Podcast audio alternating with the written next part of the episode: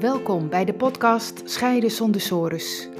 Ik ben Annewieke van der Boom en ik begeleid mensen die op het punt staan te scheiden en bang zijn voor een financieel drama, verlies van contact met je kinderen en eindeloze discussies met hun partner naar een nieuwe situatie waarin je meer quality time hebt met je kinderen, weer respectvol en ontspannen met je partner kunt communiceren en weer financiële duidelijkheid hebt. In deze podcast geef ik je informatie, tips en achtergronden die jou kunnen helpen goed door je scheiding heen te komen, met als resultaat weer plezier en energie om verder te gaan met je toekomst, voor jezelf en voor je kinderen. Dat is Scheiden zonder sores.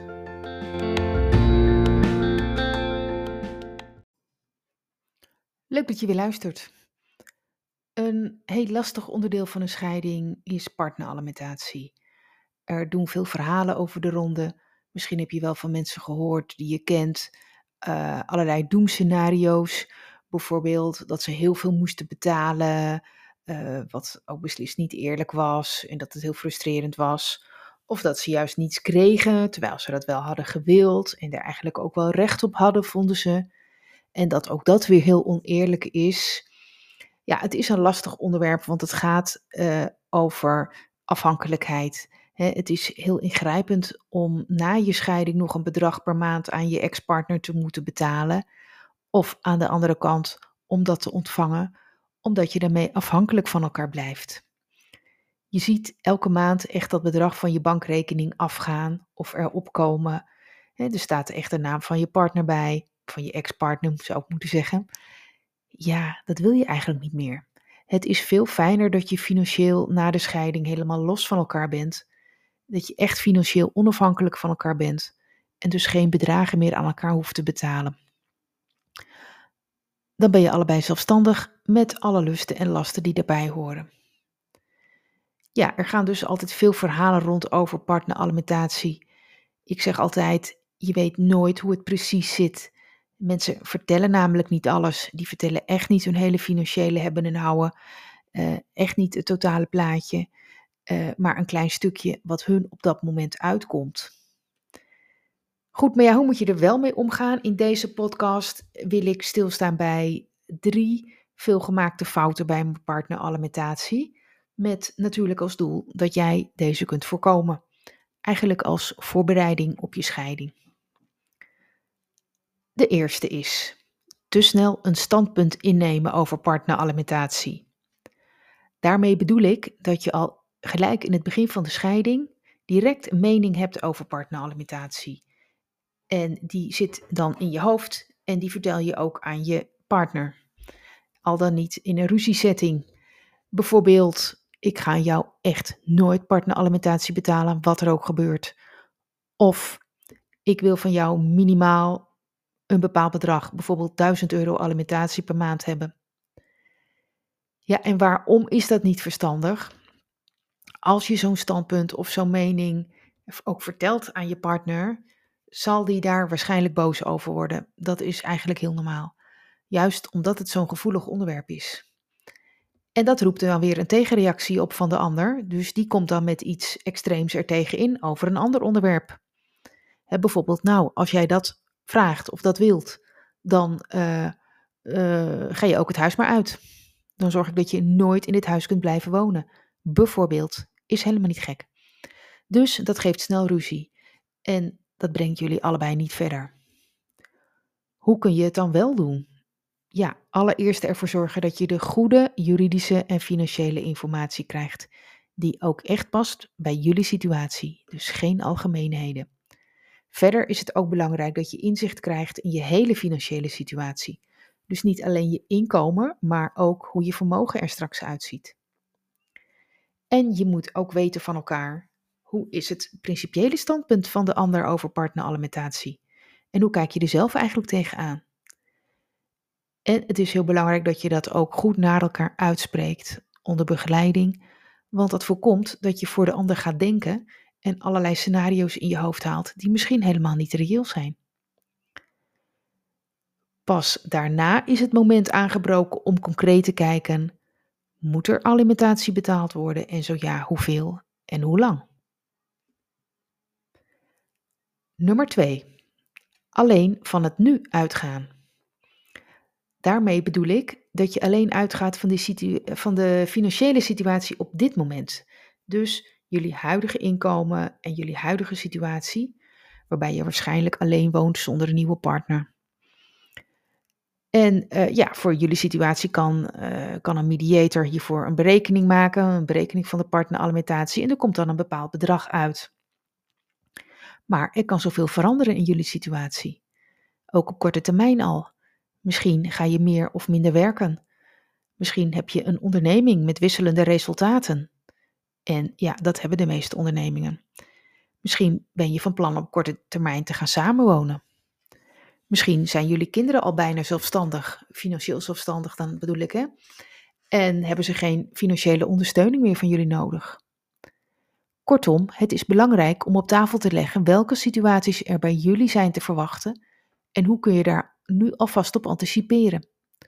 Anders loop je het risico dat je al snel na de scheiding weer om de tafel moet om de partneralimentatie te herzien.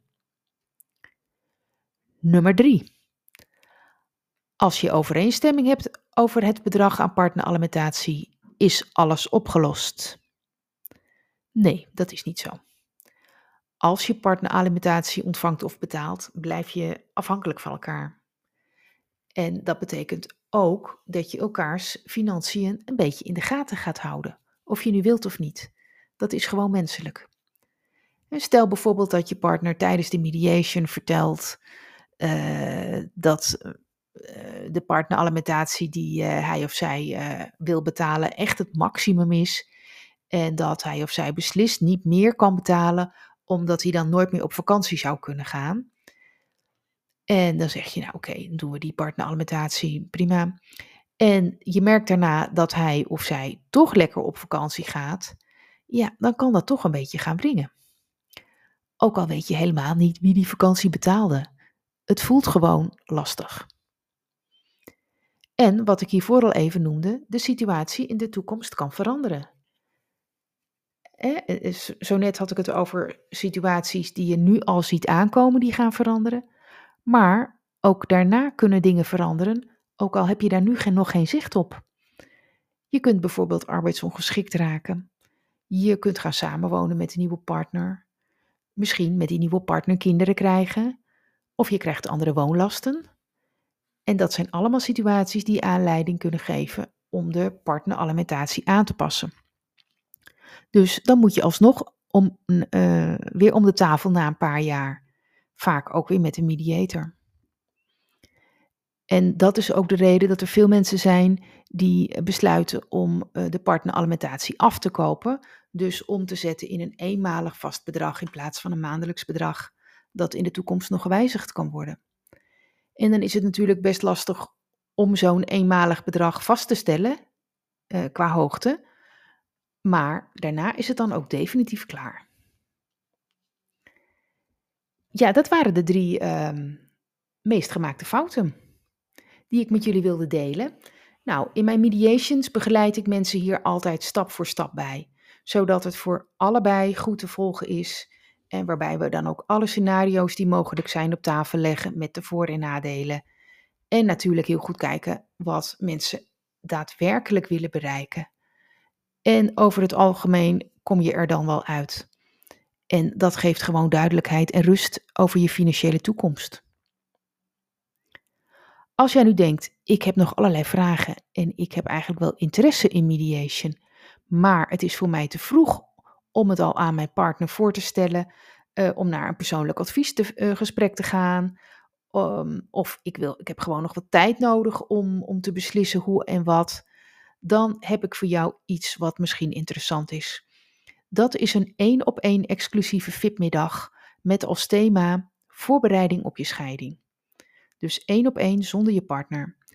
En tijdens die VIP-middag, dat is uh, live middag, kun je al je vragen aan mij stellen. Zoals bijvoorbeeld, wat staat me te wachten? Moet ik wel of niet voor mediation kiezen? Wat zijn de voor- en nadelen? Wanneer moet of wil of kan ik het aan mijn partner vertellen dat ik wil scheiden? Wat moet ik misschien nog voorbereiden? Nou, Um, dit is hartstikke nieuw, um, uh, nieuw dit. Volg mijn berichten hierover op Instagram, uh, op uh, Annewieke Bemiddeld of gewoon op mijn eigen naam of op LinkedIn. En als je denkt, ja, dat zal wel, ik wil daar nu al iets meer van weten, stuur me gewoon even een mailtje en dan uh, geef ik je de informatie daarover. Bedankt voor het luisteren.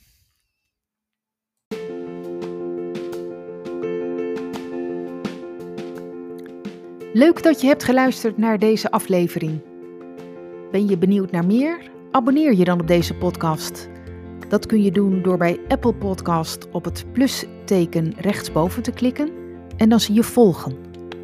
Bij Spotify door linksboven op volgen te klikken.